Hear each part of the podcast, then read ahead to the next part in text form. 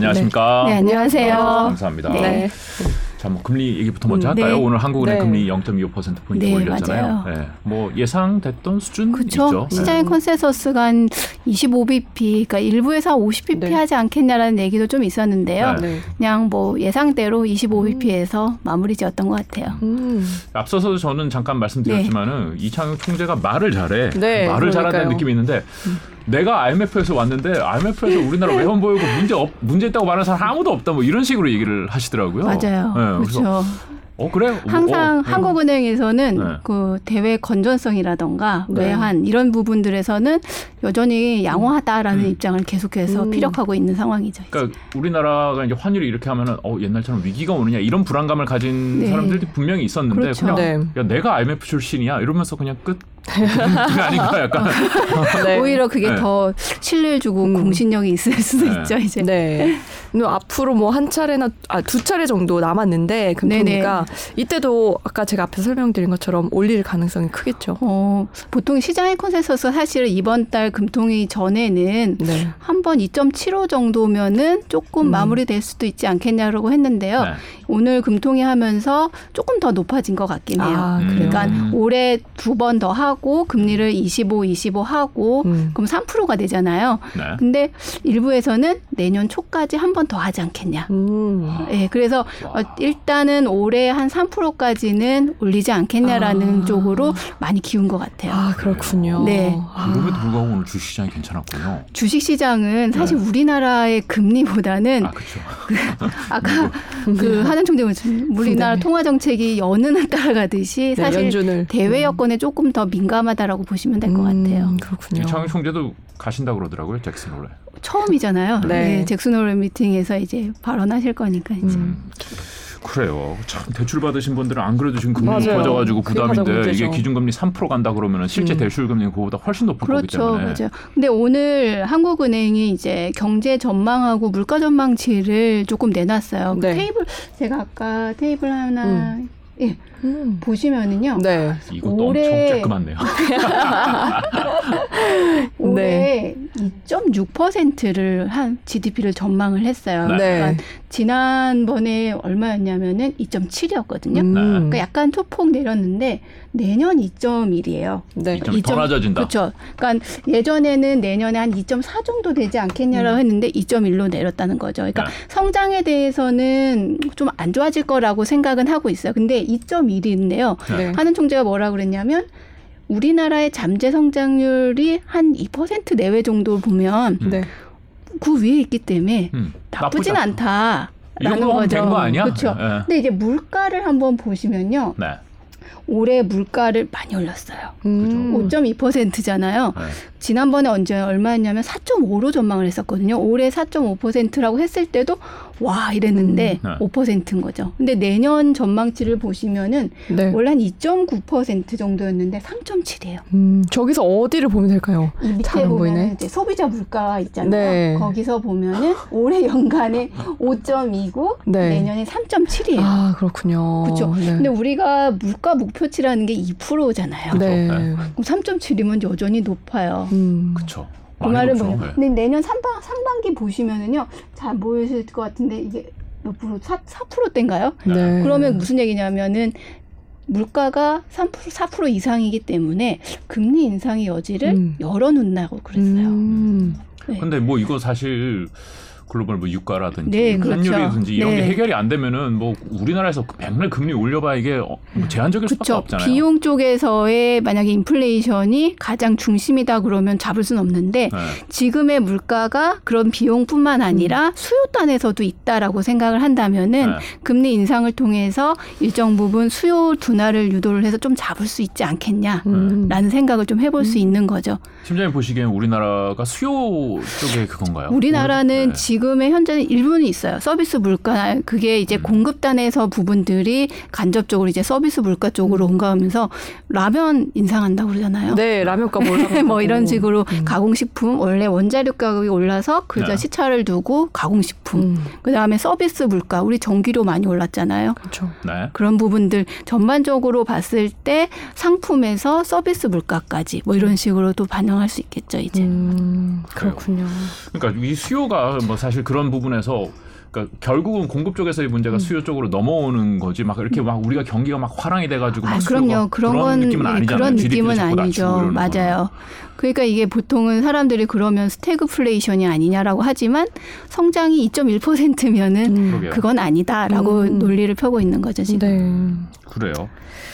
지금 환율이 네네. 아까 아까도 이제 1,300뭐 35, 그쵸. 뭐 1,340원 네. 계속 올라갈까요?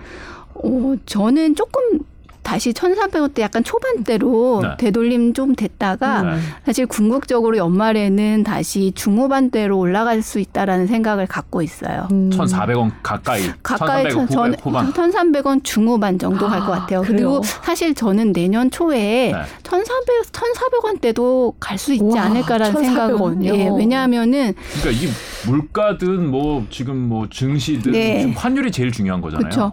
왜냐하면은 제가 생각했을 때 이제 미국 달러가 많이 올랐기 때문에 당연히 속도 음. 조절은 좀 하겠죠. 근데 어 달러를 이제 강하게 만들었던 요인들이 해소가 되었느냐라고 보면은 사실은 그렇진 음. 않은 것 같아요. 왜냐하면 첫 번째는 연준의 긴축은 조금 이제 점점 속도 조절은 하겠지만 네. 두 번째 유로화가 과연 반등할 수 있겠느냐라는 측면에서 접근해 봤을 때는 사실 유럽의 경제가 별로 좋지는 않을 거잖아요. 그러니까 유럽이 반등을 못하면 원 달러 환율이 못 내려가나요? 왜냐하면 달러 인덱스에서 이제 구성의 통화가 50%가 유로화예요. 네. 음. 그러면 유로화가 약하게 되면 달러 자체들이 강세 압력을 많이 받게 되죠. 음. 근데 이제 구성 항목상 가장 음. 비중이 달러 높은 인덱스는 애가 그럴 수 있는데 네. 원 그걸 원 그렇죠. 근데 우리나라 같은 경우는. 달러가 이제 기준이잖아요. 네. 그럼 달러가 강하면 원 달러 환율이 올라가는 경향이 많죠. 그래요. 그래서 어, 그런 부분들도 있고요. 사실 우리가 이제 경기나 이런 부분들에서 음. 봤을 때 미국의 경기가 지금은 침, 기술적인 침체라고 하더라도 생각보다는 괜찮잖아요.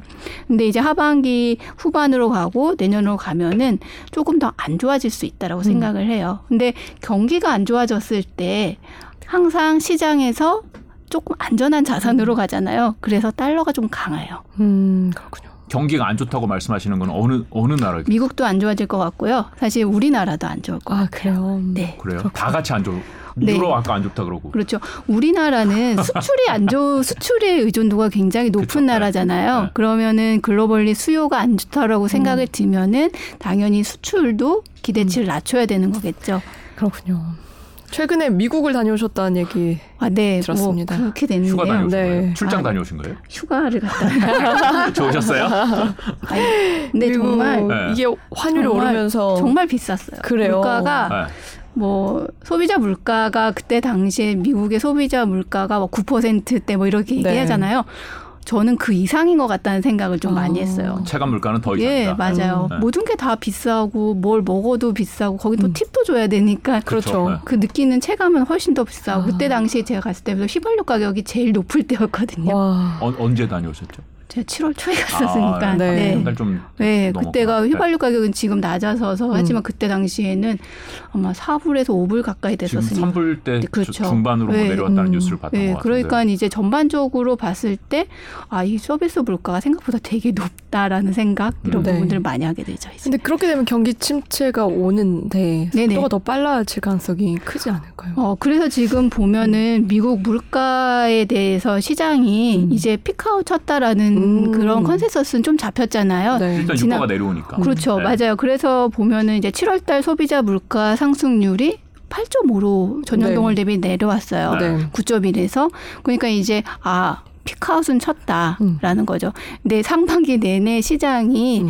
미국 물가를 바라보는 포인트는 언제 피크아웃이야. 음. 그쵸. 그렇죠? 근데 이제 피크아웃은 친 것 같다는 생각을 가면 그 다음에 포인트는 곰 연- 생각하는 것처럼 물가가 빠르게 둔화될까? 음. 라는 이제 관점으로 들어가게 돼요. 음. 그것도 위험할 수도 있을 것 같아요. 그렇죠. 네. 근데 이제 우리가 생각했을 때 peak out은 치면은 아 다음 물가는 이 정도는 내려오지 않을까라는 이제 consensus가 잡힌데 이 consensus보다 높게 나와요. 둔화는 됐지만. 네. 그럼 시장은 내가 생각했던 것보다 물가가 음. 높은데 네. 이런 음. 식으로 되는 거죠. 음. 그러니까 연준 입장에서도 지금 보면은 어, peak out 정점을 형성한 것 같은데 여전히 높다라고 계속해서 언급을 하면서 연준 시장에서 이제 금리 인상을 피크아웃하고 나서 이제 이제 금리 인상 속도가 이제 둔화될 거야. 라면서 7월 달 시장이 굉장히 좋았잖아요. 주식 시장이. 네.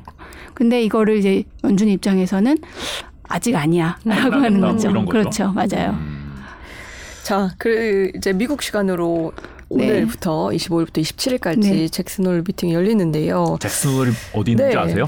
그 아, 이게 참 예전에 다 공부했는데 어. 다시 네. 나 처음에 기억이 안 나요. 잭슨홀이 무슨 이렇게 홀인 줄 알았어. 이렇게. 네. 어느 그 시티 지명이죠. 연은에서 이제 하는. 거죠. 이제 네. 네. 거기 동네 뭔지부터 이름이 잭슨홀이더라고요. 네, 설명 네. 그 네. 뭔지도 모르는 분들 있을 수 있으니까. 근데 저도 미팅인지. 이제 너무 당연하게 네. 아는 것들에 대해서 갑자기 질문을 하시면은 당황하고 네. 아무 생각이 안 들고 내가 잭슨홀이 그 저 그 옆에는 가봤어요. 잭슨 언제요? 가봤어.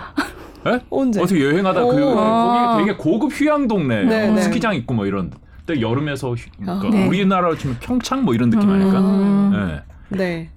뭐 진짜 하여튼 그럼 자, 잭슨홀 미팅에서 어떤 얘기를 하고 잭슨홀 미팅에서는 보통은 이제 뭐 예를 들어서 2020년에는 음. 연준이 이제 물, 평균 물가 목표제를 해- 할 거야라고 이렇게 뭔가 중요한 이슈가 있을 음. 때마다 얘기를 하면서 시장에 먼저 이제 신호를 줬었기 때문에 네. 이번에도 뭐 매번 잭슨홀 미팅 때 연준의 통화 정책과 관련돼서 아 중요한 신호를 우리가 볼수 있는 걸까라고 음. 하는 건데 사실 이번은 잭슨홀 미팅에서는 뭔가 새로운 조치라던가 이런 건 없을 것 같아요. 아, 음. 그래요. 네. 그리고 시장에 엄청 충격을 줄 만한 발언도 없을 것 같고요. 기존의 입장을 조금 매파적인 태도를 네. 재확인하는 정도가 음. 되지 않을까. 아. 왜냐하면 시장이 좋았다가 최근 들어가지고서는 이제 연준이 굉장히 매파적일 거라는 시각으로 조정을 받고 있잖아요. 네. 그러니까 그런 정도에 부합할 것 같아요. 여전히 인플레이션이란 부분들이 높고 그다음에 뭐 경기는 안 좋아질 수는 있겠지만은 뭐 연착륙할 수 있고 그리고 긴축 기조가 앞으로도 좀 계속될 수 있다. 음. 그 정도만 사실 나와주면요 시장이 지금 사실 제가 볼 때는 미리 좀 그런 부분들은 반영을 한 것 같아요. 음. 그렇게 되면은 충격은 좀 제한적이고 네. 그냥 그동안 막 올라가던 거에 아 브레이크를 약간 걸면서 이제 갈수 음. 있는 그 정도. 그러니까 결국은 여기서 어떤 조치가 나오는 게 아니라 네. 립 서비스 어느 정도 해주느냐 이거 그렇죠. 이건 거잖아요. 맞아요. 지금 예. 그 균형을 잘 잡아야 되는 아. 거예요. 연준 어떤 의장이 단어를 선택하느냐. 그렇죠, 음. 맞아요. 연준 의장이 잘못된 중 완전히 충격을 주는 게 선이 아니라 음. 최대한 약간은 중립적이면서 시장이 자신의 그 기조를 음. 오해하지 않게. 그러니까 음. 너무 완화 비둘기적으로 해석하면 또 주가가 막 가잖아요. 네. 근데 연준이 그동안에 하려고 했던 게 인플레 기대 심리를 누르겠다는 건데 그쵸. 자산 가격이 올라가면 같이 따라 올라가는 그쵸. 거거든요. 유가를 제외하고.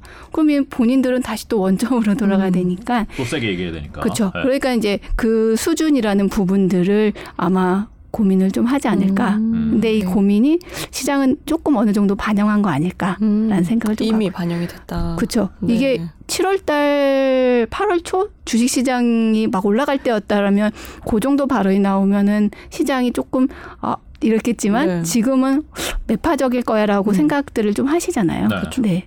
그런 것 같아요. 음. 그래요. 네, 그, 그동안 이제 잭슨홀 미팅이 네. 이루어졌을 때 앞 뒤로 네네. 증시 상황을 보면 네. 어, 나오기 전까지는 어, 미팅 내용이 나오기 전까지는 좀 하락을 했었어요. 그리고 나오면 어, 반등 랠리를 조금 이어갔거든요. 네. 이번에도 아, 잭슨홀 미팅이 끝나면 아, 조금 더 상승하지 않을까라는 기대를 하시는 분들도 있을 것 같아요. 저는 약간 단기적으로 음. 조금 반등할 수는 있을 것 지금 다 같아요. 눈치 보는 네. 상황이니까 네, 이제 눈치 눈치는 보- 안 봐도 되는 상황이죠. 보통 네. 우리가 시장에서 뭐 재료 소멸, 뭐 불확실성 네. 해소, 약간 네. 그런 부분들이 불확실성 단기적으로 이렇게 일주일 예, 그렇죠. 빠졌던 부분들을 네. 되돌림하고 그리고 나면은 이제 9월 FMC를 또 바라보겠죠. 시장에서. 네, 맞아요. 9월이 남았죠. 지금 아. 미국은 양적 긴축을 하고 있잖아요. 그렇죠. 네. 6월부터 시작을 했죠. 금리도 우리가 맨날 뉴스에서 이제 금리 얘기도 음. 하는데 양적 긴축도 진행되고 있단 네네. 말이죠. 그리고 이게 이제 9월인가부터 확대되죠. 그렇죠. 두 배로 증액이 되죠. 오. 네. 그리고 어느 게 더 중요해요?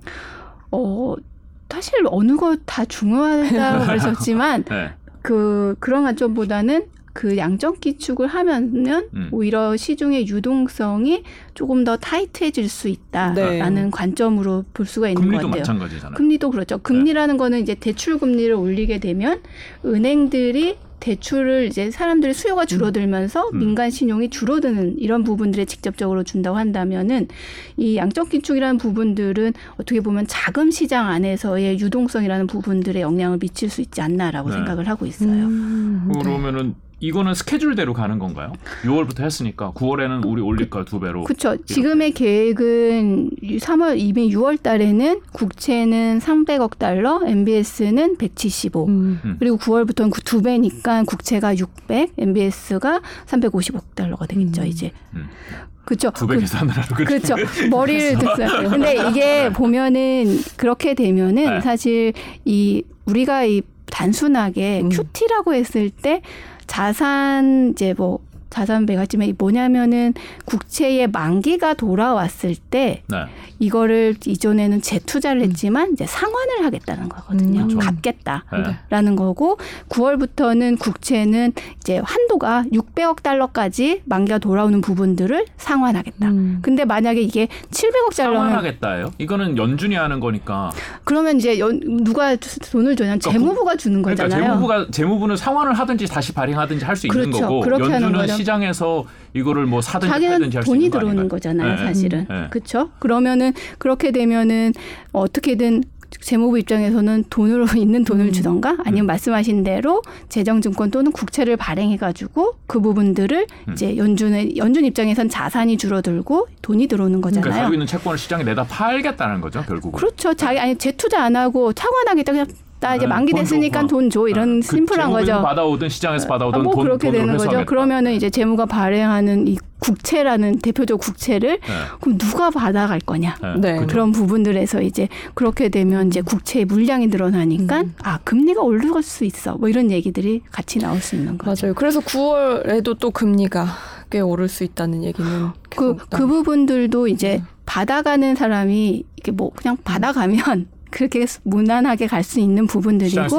그렇죠. 네. 근데 만약에 이게 수급이 맞지 않다라고 그러면 금리가 약간 튈 수는 있는 부분들이 음. 있겠죠. 음. 근데 지금의 중장기 금리 같은 경우는 많이 빠졌다가 다시 10년물 기준으로 3%대로 올라와서 네. 조금 변동성이 있을 수는 있긴 한데 우리가 금리가 경기가 안 좋아질 거라는 거를 이미 알고 있기 때문에 중장기물에 대한 국채에 음. 대한 수요들이 상반기 초보다는 조금 있는 편이긴 음, 해요. 그래요. 왜냐하면 경기가 안 좋아지면 결국 중장기 쪽의 금리는 음. 낮아지게 돼 있는데 그 네. 시기의 문제이기 때문에 음. 아마 그런 관점에서 투자를 하시는 분들은 약간은 분할 매수의 관점에서 들어오시는 분들도 있는 것 같아요. 그러면은 그 미국 국채에 대한 수요는 어느 정도 있을 수 있겠다. 지금 그리고 미국 환율이 미국 달러가 강하기 때문에 음. 네네.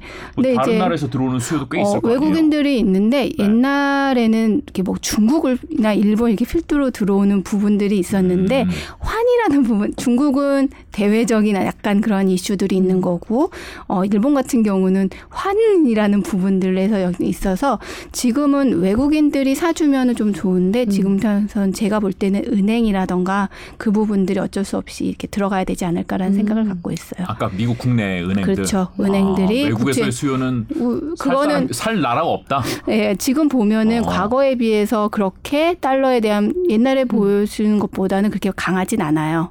예. 나- 살 나라도 없는데 달러는 혼자 강한 거예요. 네. 그러니까 근데 누군가 어, 누군가는 사겠죠. 일본이 제일 많이 사고 이렇긴 하겠지만은 그 강도에 있어서 그러면 누가 메인 주체가 되느냐. 옛날에 2017에 19년도에 양적 기축을 했을 때를 살펴보면은 은행하고 기- 어, 개인이 많이 샀어요. 네. 미국 내에서 네네.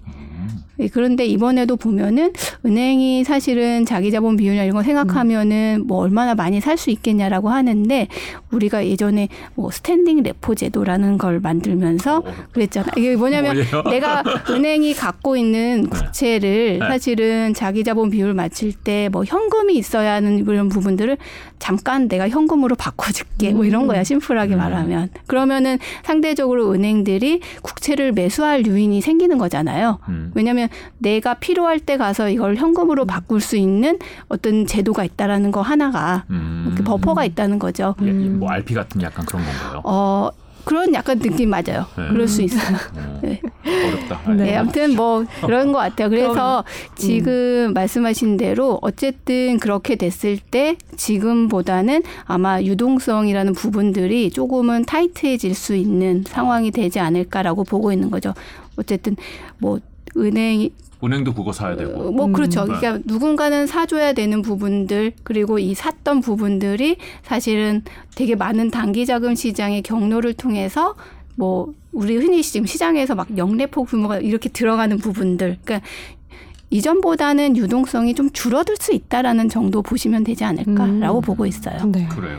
우리가 그러니까 여기에 막 주목을 할 필요는 굳이 아니죠. 왜냐하면 금액이 늘어 증액이 되면은 음. 사실은 시중의 유동성들이 뭐 당장 뭐 두배 증액됐으니까 충격 이렇게 아니라 얘가 쌓이고 쌓이면 점차적으로 유동성들이 줄어드는 우리가 흔히 말하는 경색이 될 수 있는 부분들이고 그럼 그걸로 인해서 문제가 발생할 수 있는 소지가 크잖아요. 어떤 문제가 어떤 있을까요? 문제가 있어요? 은행들은 자기가 살만하니까 살거 어, 아닌가요? 보통은 이게 이제 단기 자금 시장에서 은행의 지준이라고 했을 때 여유 자금이 음. 많으면은 단기 자금 시장에서 원활하게 흔들어가는데 네. 은행이 뭐 또 사고 그다음 뭘 하다 보면은 은행이 여유 자금이 줄어드는 거잖아요. 네. 그러면 단기 자금 시장이 빡빡해지는 거죠. 음. 그러면 자금 시장이 경색이 되게 되면은 단기 이제 레포 금리나 이런 부분들이 막 올라가고 네. 그러면서 시중의 단기 자금 시장에 그 조달이라는 부분들에서 음. 삐그덕될 수 있다. 그게 심각해지면 금융 위기가 오는 거죠. 금융 위기보다는 실물. 2010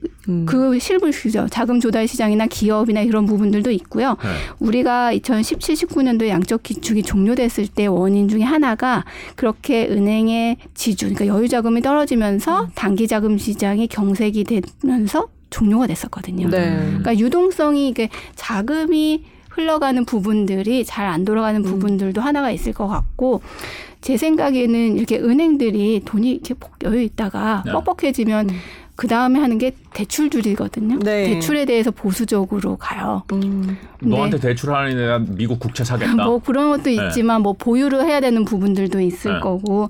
근데 이번에 미국의 가계 부채를 보면요. 신용카드 대출이 그렇게 많이 늘었어요. 지금 신용카드는 거의 네. 마지막에 하는 대출 아닌가요? 그 신용카드 대출이요. 신용카드 사용액이 아니라. 신용카드 부채라고 하잖아요. 우리가 가계 부채 할 때뭐 네. 자동차 대출, 뭐 여러 가지 학자금 대출, 네, 신용카드 대출이 있는데 네. 신용카드 대출이 많이 어, 늘어났어요. 금리가 좀 높지 않나요? 근데 왜 그럴까 생각해 보면 보통 경기가 안 좋을 때는 그 대출이 줄어들잖아요. 네. 근데 네. 이 부분 노, 높아졌어요.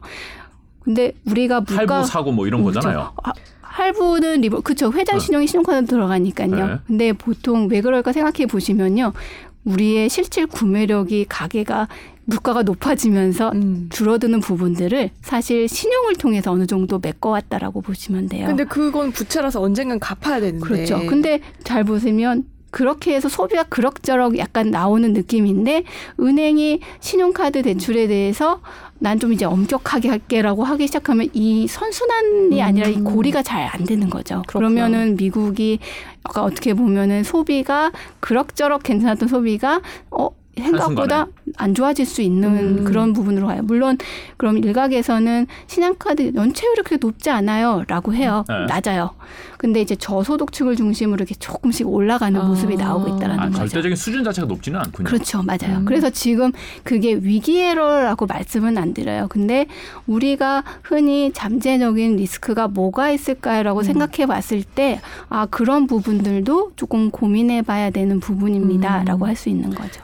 지금 그 우리나라도 사실 대출 금리가 올라가면서 힘들어하시는 그렇죠. 분들이 많은데 미국도 조금 비슷한 상황이라고 보면 될까요? 미국은 2008년 금융위기가 나오면서 사실 가계가 디레버리징을 한 번 했잖아요. 네. 그래서 상대적으로 연체율 또는 다시는 대손상각률 이런 부분이 낮아요. 그렇죠. 음. 그래서 우리나라와 그 부채 측면에서는 동일하게 음. 비교하기는 어렵지만은 미국도 많이 올라왔으니까 궁극적으로 나중에 됐을 때 금리에 대한 부담이 생길 수는 있겠죠. 음. 근데 상대적으로 우리나라에 비해서는 그 부분에서는 조금 괜찮지 않나라고 어. 보고 있어요. 그거 우리- 위험하다고 뭐 지금 당장 야 미국 신용카드 큰일 났어 이럴 느낌은 아니라. 왜냐하면 연체율이 너무 낮거든요. 아직까지는요. 우리나라보다도 낮은 거죠.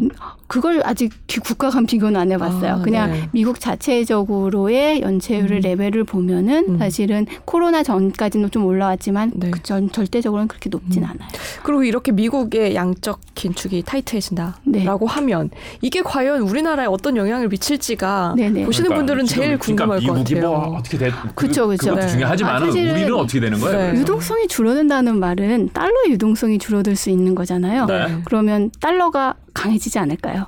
더 강해진다. 강해질 수 있는 요인 중에 하나가 되겠죠. 네, 사실은 그렇군요. 금리도 올리는 부분들도 네. 있겠고, 근데 말씀드린 아까 유로화 부분들도 있- 그러면 달러가 강해진다라는 의미는 우리나라 측면에서는 환율의 부분을 해서 워낙 약세 요인이 될 수 있는 거고, 네. 신흥국에서 달러 부채가 많은 신흥국들에서는 위험할 수 있다. 약간 삐끄덕거릴 수 있는 거죠. 이제 위험한 건전성이 안 좋은 나라는 좀 위험할 수 있고요. 네. 네. 그리고 이제 신흥국 안에서도 조금 차별화될 수는 있을 것 같아요. 전부 신흥국이 전부 안 좋 다라고 말할 수는 음. 없고요. 자원국들은 좋을 수 있죠. 자원 부족국들은 사실은 좀 개- 상대적으로 괜찮을 수는 있겠죠. 음, 근데 그렇군요. 뭔가 이렇게 건전성도 안 좋고 뭐 이런 부, 취약한 국가들 입장에서 봤을 때는 자금 유출이나 이런 부분들의 우려랑 이런 부분들이 다 맞물릴 수 있겠죠. 음. 그거가 좀 우려스러운 국가가 지금 있나요? 어디 아, 뭐, 맨날 앞순위에- 얘기 맨날 얘기가 나오는 건 터키도 있고 네. 뭐 이런 게 네. 많잖아요. 네. 그런 거 환율이 뭐 엄청나다고 그렇죠. 그런 부분들이 네. 있지만 사실은 경제에 차지하는 비중 아니면 금융시장의 어떤 파급 효과 측면에서 그렇게 영향력이 크지 않아서 음. 그냥 자국 하나의 국제적인 문제 이런 부분들 아직까지는 한정돼 있는 것 그렇군요. 같아요. 이게 제가 코로나 전에 뭐 네. 배당 여행으로 뭐 유- 유럽을 간다 이러면 네. 그때는 유로화가 굉장히 비쌌습니다. 아, 네네. 달러보다 비쌌어요. 달러보다 비쌌죠? 네. 네. 네. 근데 어느 순간 이게 역전이 맞아요. 되더니 지금은- 나왔더라고요. 네. 네, 달러가 더 비싼 상황이 네. 된 거예요.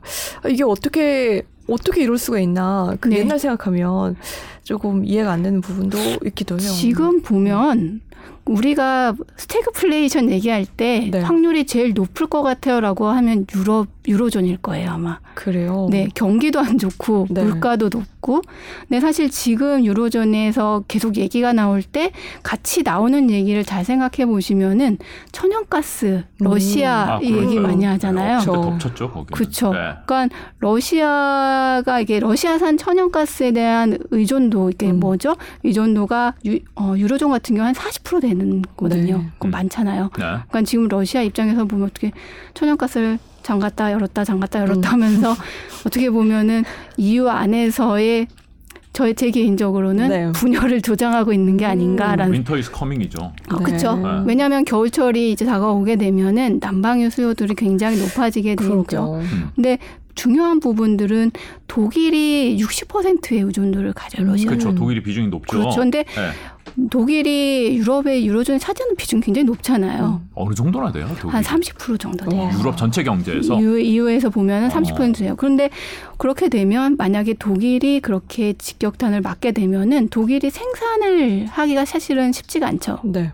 그렇죠. 네. 그러면은 이제 독일 경제가 취약해지면 음. 당연히 전체적으로 유로존의 경제 자체들이 사실은 쉽지는 않을 수 있는 거죠. 그렇군요.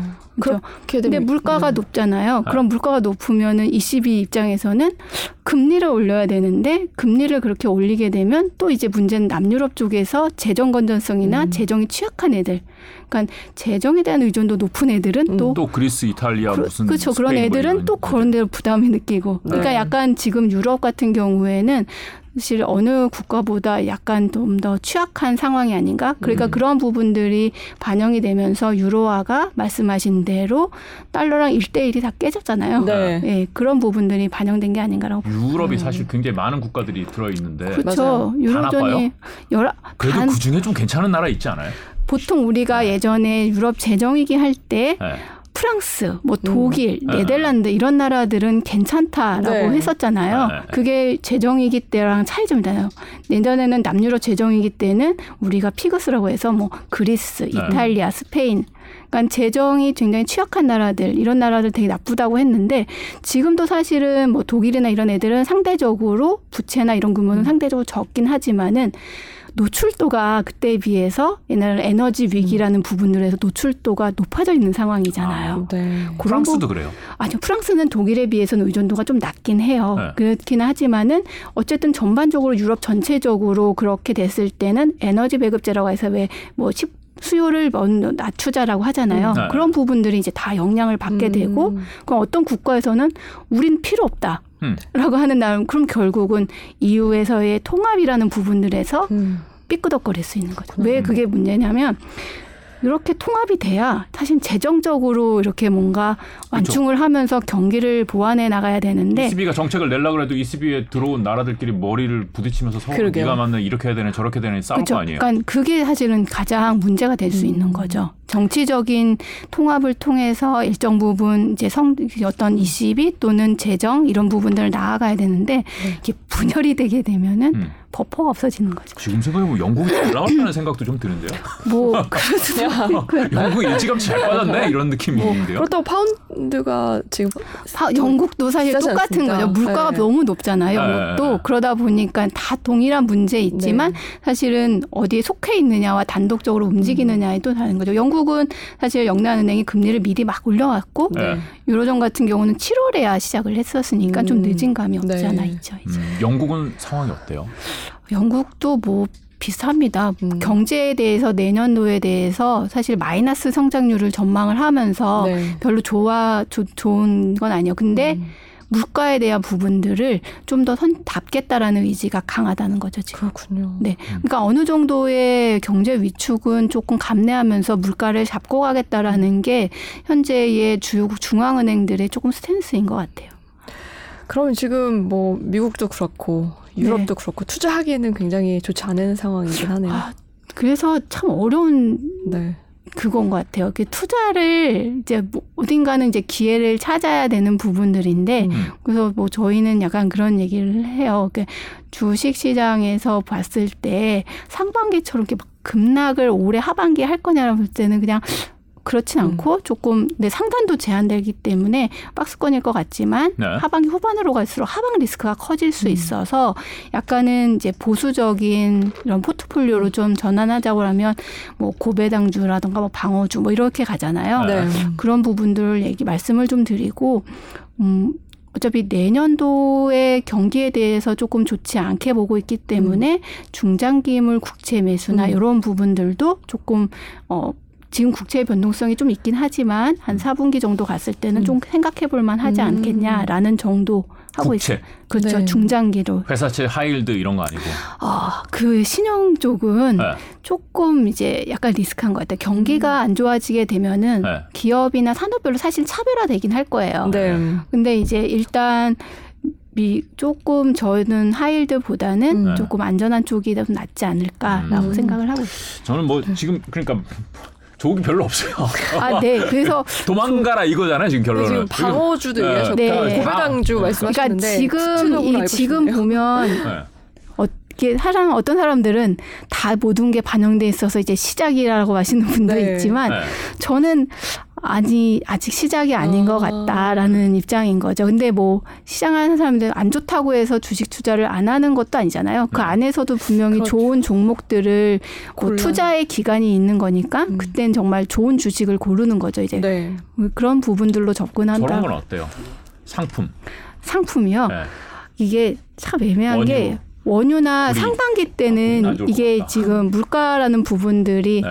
있어서 이게 쭉 가게 원자재 스태그플레이션 우려 때는 사실 원자재 추천을 많이 드렸는데 네. 네. 그때는 성장이 그럭저럭 나왔을 때잖아요. 근데 지금 성장이 조금 애매한 타이밍 때문에 그만큼의 기대 수익률을 얻기가 쉽지는 않을 것 네. 같아요. 밀. 그러면요. 추천해 주실 만한 게 있을까요? 밀, 커피, 밀이요? 설탕. 그거 거. 거절성이 굉장히 있어요. 네? 왜냐하면 뭐 흉작, 뭐 가뭄 아, 이런 그쵸. 부분들이 좀 있어가지고요. 아니, 뭐 경제가 좋건 나쁘건 밀은 먹건 음. 먹을 건 먹어야 되잖아요. 근데 이게 네. 올라갔다가 네. 보시면 곡물 가격 도 최근에 보시면 쫙 상반기 올라갔다가 또쫙 네, 네, 빠졌다가 맞아요. 다시 네. 또 올라가잖아요. 네, 네, 네. 그 부분을 감내하실 수 있다면 아니 그러니까 그게 왜 왜 이렇게 빠지 빠지는 거예요? 그런 부분들이 네. 보통 가격 변수는 다 수요와 공급 이런 부분들이 있는 거고 음. 특히 곡물 가격들은 가뭄이나 뭐 이런 날씨 기후적인. 기후적인 네. 부분들이 영향이 많기 때문에 좀 이- 반영이 됐던 게 아닌가 또 그리고 우크라이나 사태나 이런 음. 부분들 뭐 수출이 잘 되고 있어요라고 하는 부분들 뉴스 음. flow에 좀더 어, 변동성이 큰 것 같아요. 아니, 그러니까 저희 음. 투자자 입장에서 생각해 보면 야 진짜 살 거 없다. 네. 네. 지금 그러면 당장은 미리나 사볼까 대두나 사볼까 뭐 이런 느낌으로 그렇죠. 접근하는 스- 맞아요. 근데 있지 그러다가 않을까요? 그럴 수도 있어요. 그렇지만 네. 그 곡물 가격이라는 부분들은 말씀하신 대로 기후라는 부분들에 와서 변동성이 촉촉촉촉 맞아요. 될수 있기 때문에 이게 뭐 저는 사실 그렇게 아, 강하게 추천 쪽, 어, 예, 상품 잔- 쪽은 전혀 상품 쪽은 좋은 대안은 아닐 수 있다. 예, 오늘 상반기 때 제가 만약에 나왔으면 뭐 음. 뭐한 유가가 그래도 좀 갈 수 있을 것 같아요. 네. 음. 스태그플레이션이라는 우려가 높아지는 시기에서는 네. 뭐 지금도 있긴 하지만 지금은 물가와 성장을 그러니까 상반기는 물가와 성장이면 어디에 더 비중이 약간 물가였는데 음. 지금은 물가 성장 비슷비슷한 것 같은데 네. 그런 거죠. 말씀 중에 죄송한데 음. 그 지, 제가 화면을 네. 보고 댓글도 보니까 지금 앉은 키가 작으셔서 아. 팀장님이 아, 네, 지금 아니에요. 마이크가 얼굴을 가리네요. 아, 네. 그래서 그래요? 지금 의자를 조금 올리 주시면 여기 와- 오셔서 올려 주시면 동안 네. 네. 아, 지금 뭐 주식도 그렇고 네. 지금 뭐, 뭐 굳이 네. 하겠다면 장기채 뭐 그렇다면은 네. 제가 답을 드리면 네. 은 아, 코인? 아, 아니요. 우리 그게 오랫동안 생각하지 않았던 코인? 아니 이제는- 그 이제는 주식 코인이라고 보고 말할 수 있다. 사실은 주식도 네. 아예 하지 말라고 말씀드리진 않아요. 네. 그 안에서도 네. 사실 우리가 뭐 비용에 대해서 정가할 네. 수 있고 성장이 나오는 주식들은 분명히 네. 있거든요. 아, 그렇죠. 그러니까 아까 네. 말씀드린 네. 고배당주와 뭐 방어주 그것도 있고 네. 다시 뭐 성장하는 주식 중에서 네. 조금 오래 갖고 가시겠다는 분들은 오히려 빠졌을 때가 기회가 될 수도 있지 않을까라는 그렇죠. 생각을 해요. 할 때는. 그렇죠. 그래서 네. 오히려 하반기는 약간 종목 위주의 선별적인 주식시장 근데 관점에서 그렇게 어떤 되는 거. 종목을 아, 선택해야 될지가 얘기했더니 쓱 얘기를 돌리시 아 코인 코인은 뭐 예전에는 뭐 했지만 지금은 나스닥이랑 똑같이 움직이잖아요. 그렇죠. 좀 그런 면이 있죠. 그렇죠. 네. 유동성에 굉장히 민감하기 네. 때문에 유동성이 줄어드는 구간에서는 아직은 조금 위험하지 않을까라는 음, 네. 생각을 갖고 있어요. 근데 제가 이제 그 뭐 지금 유럽 전 세계가 다 네. 지금 별로 경기 자체가 좋지 않다. 그쵸. 뭐 네. 지금 뭐 침, 침체냐 아니냐 뭐 이거 노는 게 아니라 안, 좋, 안 좋은 건 사실이잖아요. 그쵸, 그러니까. 맞아요. 아, 그러면은 유럽이 특히 안 좋고 네, 유럽의 주요 기업들이 있잖아요. 네, 네. 걔네들이 이제 상당히 안 좋아질 거잖아요. 그게 이제 저는 이제 기업들을 네. 이렇게 뭐 그- 구분해서 보지는 않았지만은 아마 거기 안에서도 차별화 조금 음. 그쵸? 될것 그러니까 같아요. 전반적으로는 안 네. 좋겠지만 살아남는 그렇죠. 어, 오히려. 네. 그 오히려 뭐 건전성이 좋은 네. 조금 더 성장성이 좋은 애들은 음. 오히려 점유율이나 이런 부분을 좀더 키울 수 있는 기회가 그러니까 그런 제 말씀드립니다. 네. 걔네들이 비틀비틀할 때 우리나라 기업들이 네. 거기에서 시장을 좀 장악할 수 있는 여지가 있지 않냐? 아니면 혹은 네. 걔네가 엄청 내려서 싸질 텐데 네. M&A를 할 수도 그래서 있잖아요. 그런 부분들도 분명히 생길 수는 있겠죠. 음. 근데 저희가 그거를 어떤 거다라고 말씀이 되니까 그렇죠. 사실은 지금은 어려운 것 같아요. 나쁘게만 너무 얘기를 예, 맞아요. 그래서, 그래서. 맞아요. 네. 종목단에서 봤을 네. 때는 말씀하신 대로 음. 이제 뭐 시장 지배력이 있을 수 있는 음. 기업들, 음. 그다음에 성장성 있는 기업들 오히려 빠졌을 때 살 수 있는 기회가 될 수 있는 거죠, 이제. 네. 그러니까 정말 이제는 어 종목에는 예전엔 장이 올랐던 모든 종목이 다 왔지만 지금부터는 진짜 뭐 우리가 네. 흔히 퀄리티주 뭐 이런 식으로 하는 주식들이 네. 조금 더 어, 어떻게 보면은 중장기 보유 음. 측면 에서는 갖고 가실 수 있는 부분들이 음. 아닌가라고 생각하고 있어요. 그럼 그게 도대체 뭐냐? 퀄리티주가 자, 하나- 뭐냐? 하나 미국 주식은. 말해도 되는 거 아닌가요? 아니 아니 지금 그, 아까 말해도 되는 거 아니에요? 지금 가스가 제일 지금 제일 네. 직접적인 문제는 가스잖아요. 네. 지금 이제 파이프로 들어오던 거를 뭔가로 대체를 해야 될 거 아니에요. 지금 당장 뭐 올해 올 겨울은 어쩔 수 없다 아, 뭐 그래서 뭐 LNG 뭐 이렇게 얘기하시는 그렇죠. 이게 이제 우리나라 회사들이 연결된 회사들이 좀 있잖아요. 네. 사실 예. 종목을 제가 말하기가 사실은 아, 그쵸. 약간 네. 애매해요. 아, 근데 네, 우리나라는 좀 그래도 우리나라 종목이 아니라 네. 가스를 우리나라에서 LNG 네. 뭐 이렇게 하는 거 그 기업들도 있지만은 뭐그 결국 에너지니까 네, 에너지 네. 비율이 믹스가 있는데 네. 그 중에서 어쨌든 상당 부분을 차지하던 가스를 줄이고 다른 부분의 에너지 부분을 네, 네, 키워야 되고 네. 이건 결국은 인프라 깔아야 되는 거고 네네네. 그 인프라 관련 섹터가 괜찮지 않을까. 뭐 그런 관점에서 음. 접근하시면 또 괜찮을 것 같고요. 그리고 우리가 뭐 음. 지- 이번에 생각해보자 뭐 그런 얘기들 많이 하잖아요. 뭐 미국의 인플레이션 감축법에 따르면 뭐 전기차 뭐 이런 아, 예, 얘기들 예, 예. 정책의 지원을 받을 수 있는 부분들. 음. 우리나라 같은 경우는 뭐 상대적으로 그 인플레이션 감축법에서 자동차들이 수혜를 못 받지만은 그렇죠. 그렇죠. 배터리나 뭐 네. 이런 2차 전지 뭐 이런 부분들은 조금 기대해 볼 수 있다. 네. 오히려 중국이 굉장히 점유율이 높은 부분들을 우리나라가 기회가 될 수 있는 게 아니냐. 네. 그런 식으로 도 접근할 수 있을 것 같아요. 음. 유럽하고 중국은 어때요? 중, 그러니까 유럽이 저럴 때 이제 중국이 네. 거기서 뭔가를 할 수 있나 이런 이런 어. 건가요? 안 그럼 미국하고 사이가 안 좋기 때문에 거기서도 중국의 힘을 좀 배제될까요? 글쎄요, 그 보통은 둘 다 약간의 경제적으로 교역이라는 측면에서 밀접하게 연결이 되어 있는 상황이기 때문에 네. 지금 보면은 유럽이 안 좋으면 사실은 중국이 수출하는 부분들에서도 좀 부담스러울 수 있고 음. 중국이 안 좋으면은 유럽이 안 좋을 수 있는 사실 조금 연결되어 있는 현재 음. 상황이 아닌가라고 생각을 네. 하고 있어요. 어떤 기업단에서 봤을 때의 어떤 부분이 좋다라고 지금 말하기보다는 펀더멘털 측면에서 봤을 때는 약간 그둘 음. 사이에 수요가 안 좋은 두 나라가 지금 맞물려 있는 게 아닌가라고. 아니 음. 그 미국하고 중국하고 자꾸 싸우니까 음. 미국이 지금 중국을 자기 자국 시장에서 약간 배제하는 쪽으로 가고 있고 네, 사실 그거는 우리 기업들에게 는 네. 어떤 찬스잖아요. 네 그럴 수도 있죠. 실질적으로. 네. 네. 그렇게. 근데 사실 유럽도 미국하고 보조를 맞추는 국가들이 네. 많은데 그렇게 되면은 그게 또 우리 기업들에게 네. 어떤 기회가 될 수 있을까 이런 생각이 들면서도 야 지금 러시아하고 싸우기 바쁜데 중국까지 싸울까 이런 어, 생각이 그렇진 않을 거. 저 세상 것도 동일해요. 지금은 자신들의 그거를 챙기기 바쁜 상황이잖아요. 음. 예. 그리고 지금 보면은 그렇게 생각하면은 어, 러시아, 중국, 그다음에 유럽, 네. 미국 이렇게 되는 건데 네. 현재 어떻게 약간 음모론적으로 해보면은 러시아가 미국과 유럽을 이렇게 손잡은 거를 안에서의 분열을 통해서 조금 나 이럴 수도 있는 거잖아요. 네. 아, 그러니까 만약에 진짜 음모론적으로 쓰면은 네. 사실은 그렇게 될 수 있는 부분. 지금의 유럽은 어떻게 보면 러시아의 천연가스에 지금 겨울 맞이해서 음. 이렇게 어떻게 좌지우지되는 약간은 굉장히 취약한 지금 상황일 수 있다는 음. 거죠. 물론 재고의 수준이 국가마다 다 다르기 때문에 네. 역량도 다를 거고 네. 그 재고 수준이 뭐 아직은 괜찮아. 뭐 5년 평균 했을 때 뭐 5년 평균은 괜찮아라는 부분들이 좀 완충은 될 수는 음. 있겠지만은 따뜻한 나라들은 괜찮겠죠. 뭐 그럴 네. 수도 있고 이제 재고라는 부분 우리가 이렇게 얘기하지만 재고가 생각보다 많으면 버틸 수 있는 부분들도 있고 네.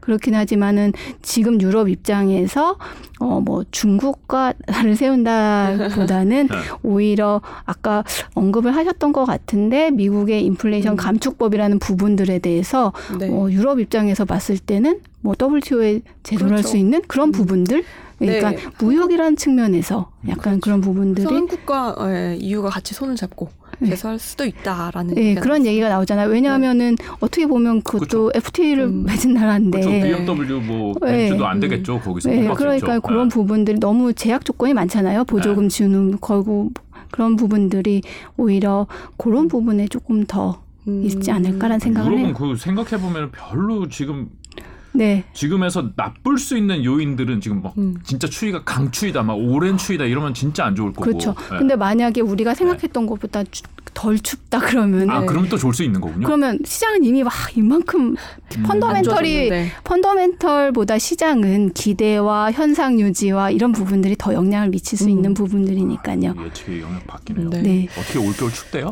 그거 잘 아니, 그거를 일부 일부 보시지 않나요? 저는 안 보는데요. 네. 원자재 에너지 같은 경우는 어. 그런 약간 온도나 뭐, 뭐 이런 기후. 뭐 라니냐 뭐 현상 어. 뭐 이런 것들을 보면서 네. 약간 얘기는 하긴 하던데 사실은 그거는 우리가 예측하기 쉽진 음, 않은 그렇죠. 부분들인 것 같아요. 그렇다면 이렇게 유럽 경제가 안 좋으면 이것도 우리나라에 좋은 영향을 미칠 것 같지는 않아요. 그렇겠죠. 사실은 네. 아까 제가 말한 유럽 경제가 안 좋으면 뭐 수요가 안 좋다는 의미니까 우리나라처럼 수출 의존도 높은 나라 측면에서는 별로 안 좋죠. 왜냐하면 중국이 유럽에 수출을 잘안 네. 하게 되면 네. 우리나라가 중국 수출 부분들이 중간재 수출이나 이런 부분들이 좀 취약해질 수 있는 부분들. 음. 그러네요. 네. 만약에 이 부분들이 유로화가 약하게 되면 달러가 강했을 때에 오는 부정적인 영향 음. 그런 부분들이 조금 맞물려 있을 것 같긴 해요. 다 안 좋다는. 장기적으로 저는 대한민국이 알겠군요. 굉장히 좋다고 생각합니다. 어 그래요? 아, 뭐, 그 장기를 근데- 어디까지 보셨어요? 아, 장기 왜냐면은 어디 한 유럽이 100년 이렇게- 뒤 아니죠? 일본이 요새 지금 되게 안 좋잖아요. 네. 일본 안 좋고 네. 중국은 미국이 시장에서 배제하고 있고 네. 유럽 저렇게 비틀비틀거리고 네. 그럼 미국 혼자 사 먹고 살 거냐? 네. 결국은 음. 그 빈자리 중국과 유럽과 일본을 대체할 수 있는 빈자리는 우리 거다. 어, 우리 거다. 뭐, 어, 그렇게 됐으면 정말 좋겠어요. 그러게요. 아, 그렇지 않나요? 네.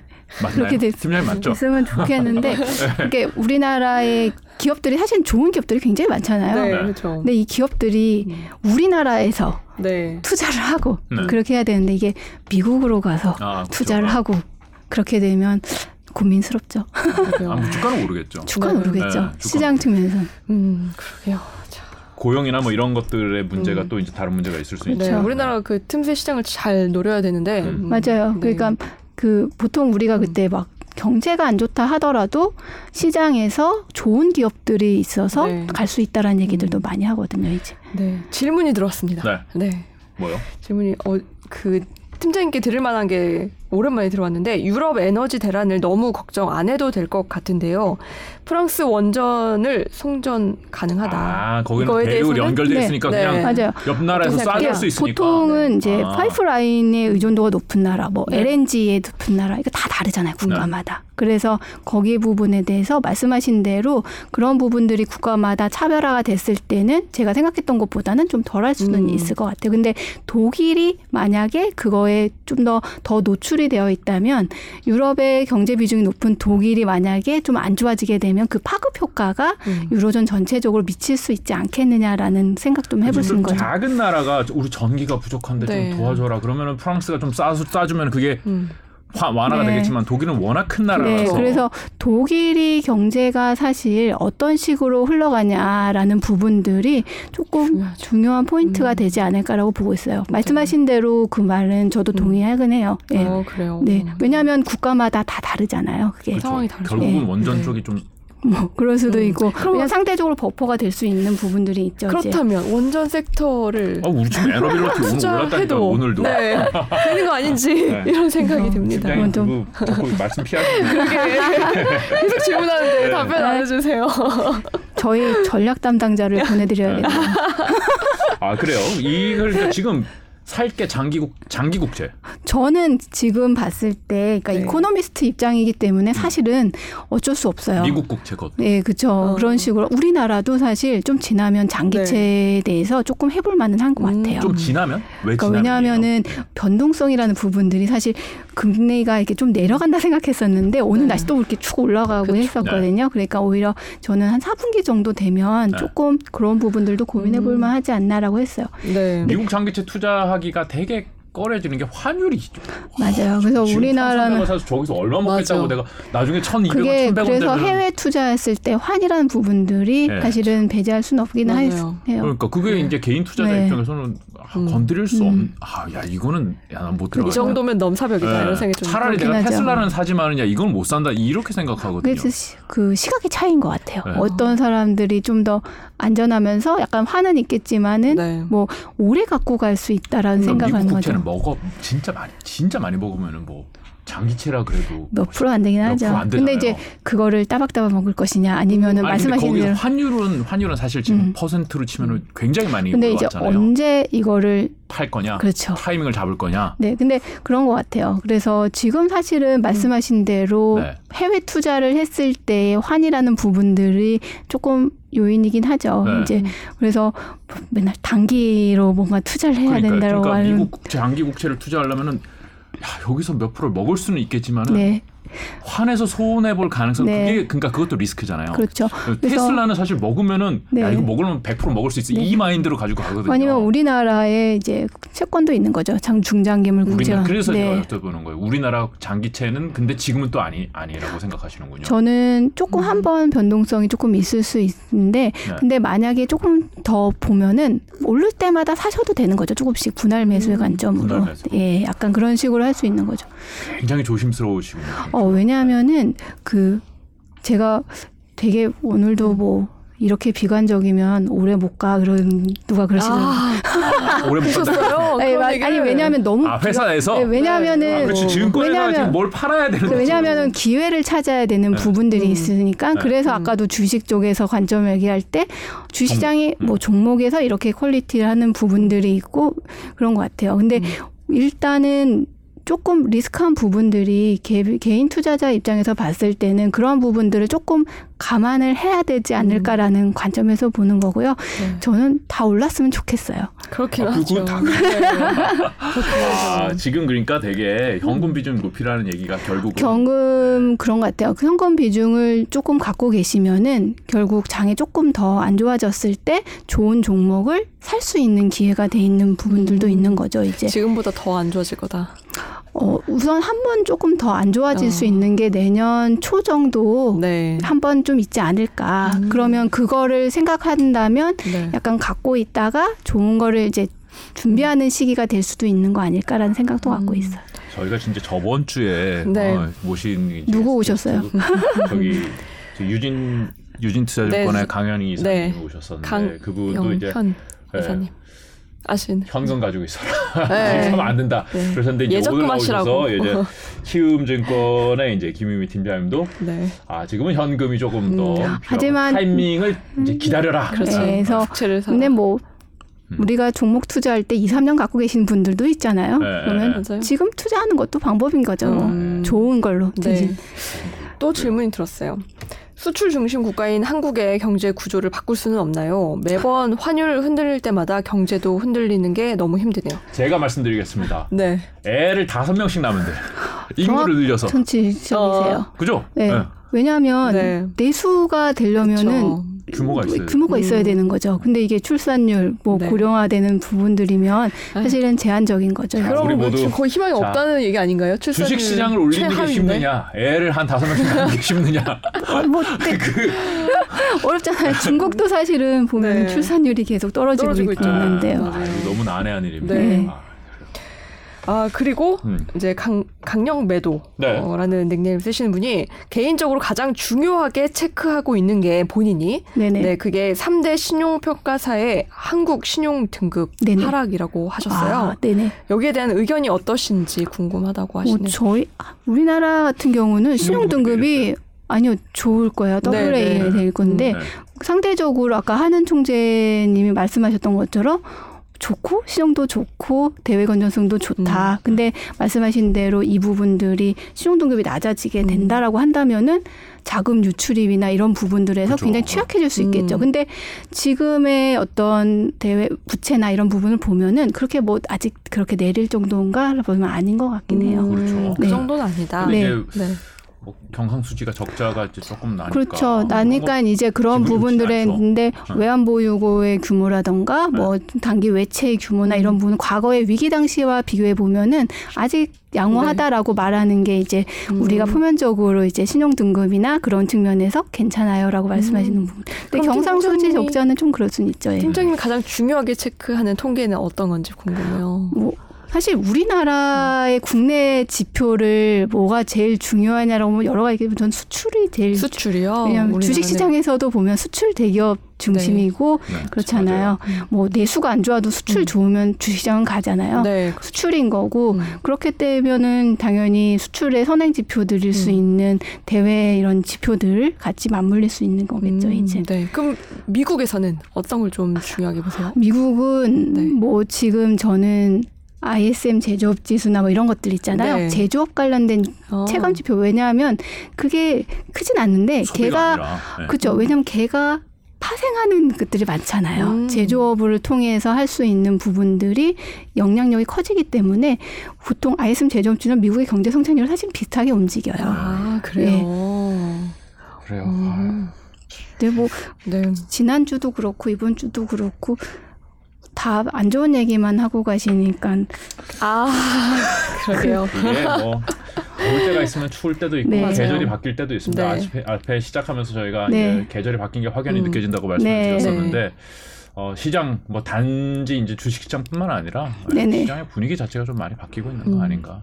그래도 상반기보다는 약간 낮은 것 네. 같은 느낌은 맞아요. 들지 않나요? 맞아요. 오락 내리락 합니다. 네. 이제 7, 8월에 더웠을 때 이제 네. 어, 야 이제 다 끝났나 보다 약간 네. 이런 느낌이 좀 있었는데 또 맞아요. 한번 계절이 바뀌고 있는 게 아닌가라는 네. 생각이 들고 네. 그리고 뭐 언젠가 또 아, 그럼요. 네, 네. 음. 뭐 계속 이렇게 빠지진 않잖아요. 그러니까요. 네. 뭐 아, 참. 네.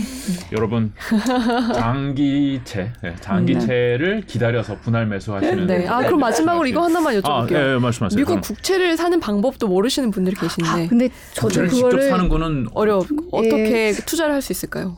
그 부분은 제가 정확하게 말씀드리기가 아, 어려운데 ETF, 네. 네, ETF, 결국은 ETF를 아 말씀하신 대로 네. 그렇게 하는 방법이 네. 조금 손쉽긴 해요. 음. 왜냐하면 네. 결국은 ETF로 해야 되는 게 아닌가. 네. 아, 마지막으로 딱 하나 더 질문 네. 드렸습니다.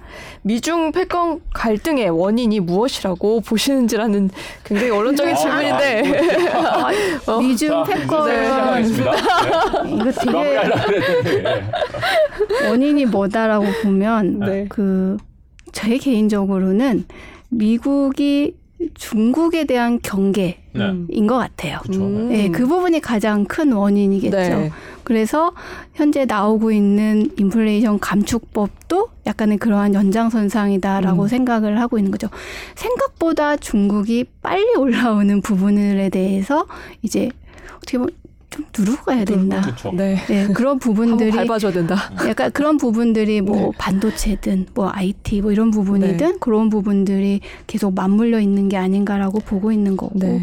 근데 이렇게 되면 그 인플레이션 감축법은 중간에 있는 한국만 지금 피해를 보게 된 상황인데 뭐 자동차는 뭐 그런다 네. 하더라도 에이, 뭐 설마 우리한테 그러겠어요? 그러니까 그걸 해결될 좀- 거라고 저는 생각합니다. 네, 네. 해결될 거라고 팀장님도 보시는 거죠. 뭐 그런 희망을 갖고는 음. 있어요. 음, 네. 그렇죠. 지금 뭐 우리나라 네. 뭐 하, 진짜 우리 장도 안 좋고 우리나라 안 된다 이렇게 생각하시는 분들 많겠지만 에휴. 지금 옆 나라 돌아보면은 뭐 일본이고 유럽이고 그렇죠. 지금 그다 우리나라 안 좋습니다. 좋은 기업들도 네, 많잖아요. 우리나라가 사실은. 그나마 상대적으로 네. 괜찮은 거죠? 어, 펀더멘털 측면 네. 보면은 음. 나쁘지 않은 것 그렇게 같아요. 하고 네. 네, 그렇죠. 저는 마무리했으면 좋겠는데 네. 어떻게 아, 어떻게- 네. 질문이 마지막으로 질문 계속 들어와요? 들어와요. 지금 저희가 질문을 받으니까. 않으시군요. 와. 네. 저희 좀 그, 네. 조용한 그 퇴사를 하려고 그랬는데 네. 퇴사? 퇴사? 아, 뭐였죠? 조용한 은, 뭐였죠? 아까 아, 조용한. 조용한 사직? 아, 네. 조용한 사직을 하려고 그랬는데 아, 아, 지금 네, 질문 못하게 하시네요. 빠르게 네. 한두 개만 네. 읽어보겠습니다. 어, 환율 고점을 얼마로 보시나요?라고 하는데 아, 이건 아까 너무 어려워요. 이게 너무 어려운데. 네, 1,400원. 네, 저- 아까 1,400원 넘을 수도 있다고. 넘을 수 있다라고 생각을 갖고 있어요. 어. 내년에. 네네. 네, 내년 네. 초나 예, 빠르면 연말. 그렇지만 네. 내년 초 정도 생각을 하고 있어요. 음, 네. 아, 그리고 어, 외환 보유고 절대 금액도 중요하지만 자산 구성도 궁금합니다. 즉시 현금화할 때 손실이 발생할 수 있는 파생 상품 투자가 많다고 알고 있는데 야, 이거 왜- 이거는 제가 비중을 아마 좀 더 숫자를 보고 말씀을 드리는 아, 게 맞을 것 그래요? 같아요. 네. 왜냐, 예, 왜냐하면은 음. 보통 우리가 뭐 달러, 금, 뭐 SDR 뭐 이렇게 얘기 있잖아요. 네. 비중들을 좀 봐야 될 것 같아요. 음. 이거는 뭐 알겠습니다. 전문가들이 또 따로 네, 그 다음번에. 잘 하시겠죠 음. 운영을 예. 네. 잘, 잘 하실 거예요. 뭐, 다음번에 기회가 되시면 네, 맞아요. 내 들어서 계좌와 네. 내 자산 구성이 그렇죠. 중요해요. 지금 따라서 그 대한민국의 금액가 좀. 바뀔 수 있다는 음. 의미이신 것 같아요. 네, 맞아요. 알겠습니다. 알겠습니다. 여기까지 자, 하겠습니다. 월스트리트 네. 오늘 아, 조금 일찍 이렇게 음. 마무리를 하겠습니다. 키움증권의 김유미 투자 네. 전략 팀장이었습니다. 네. 고맙습니다. 네, 감사해요. 감사합니다.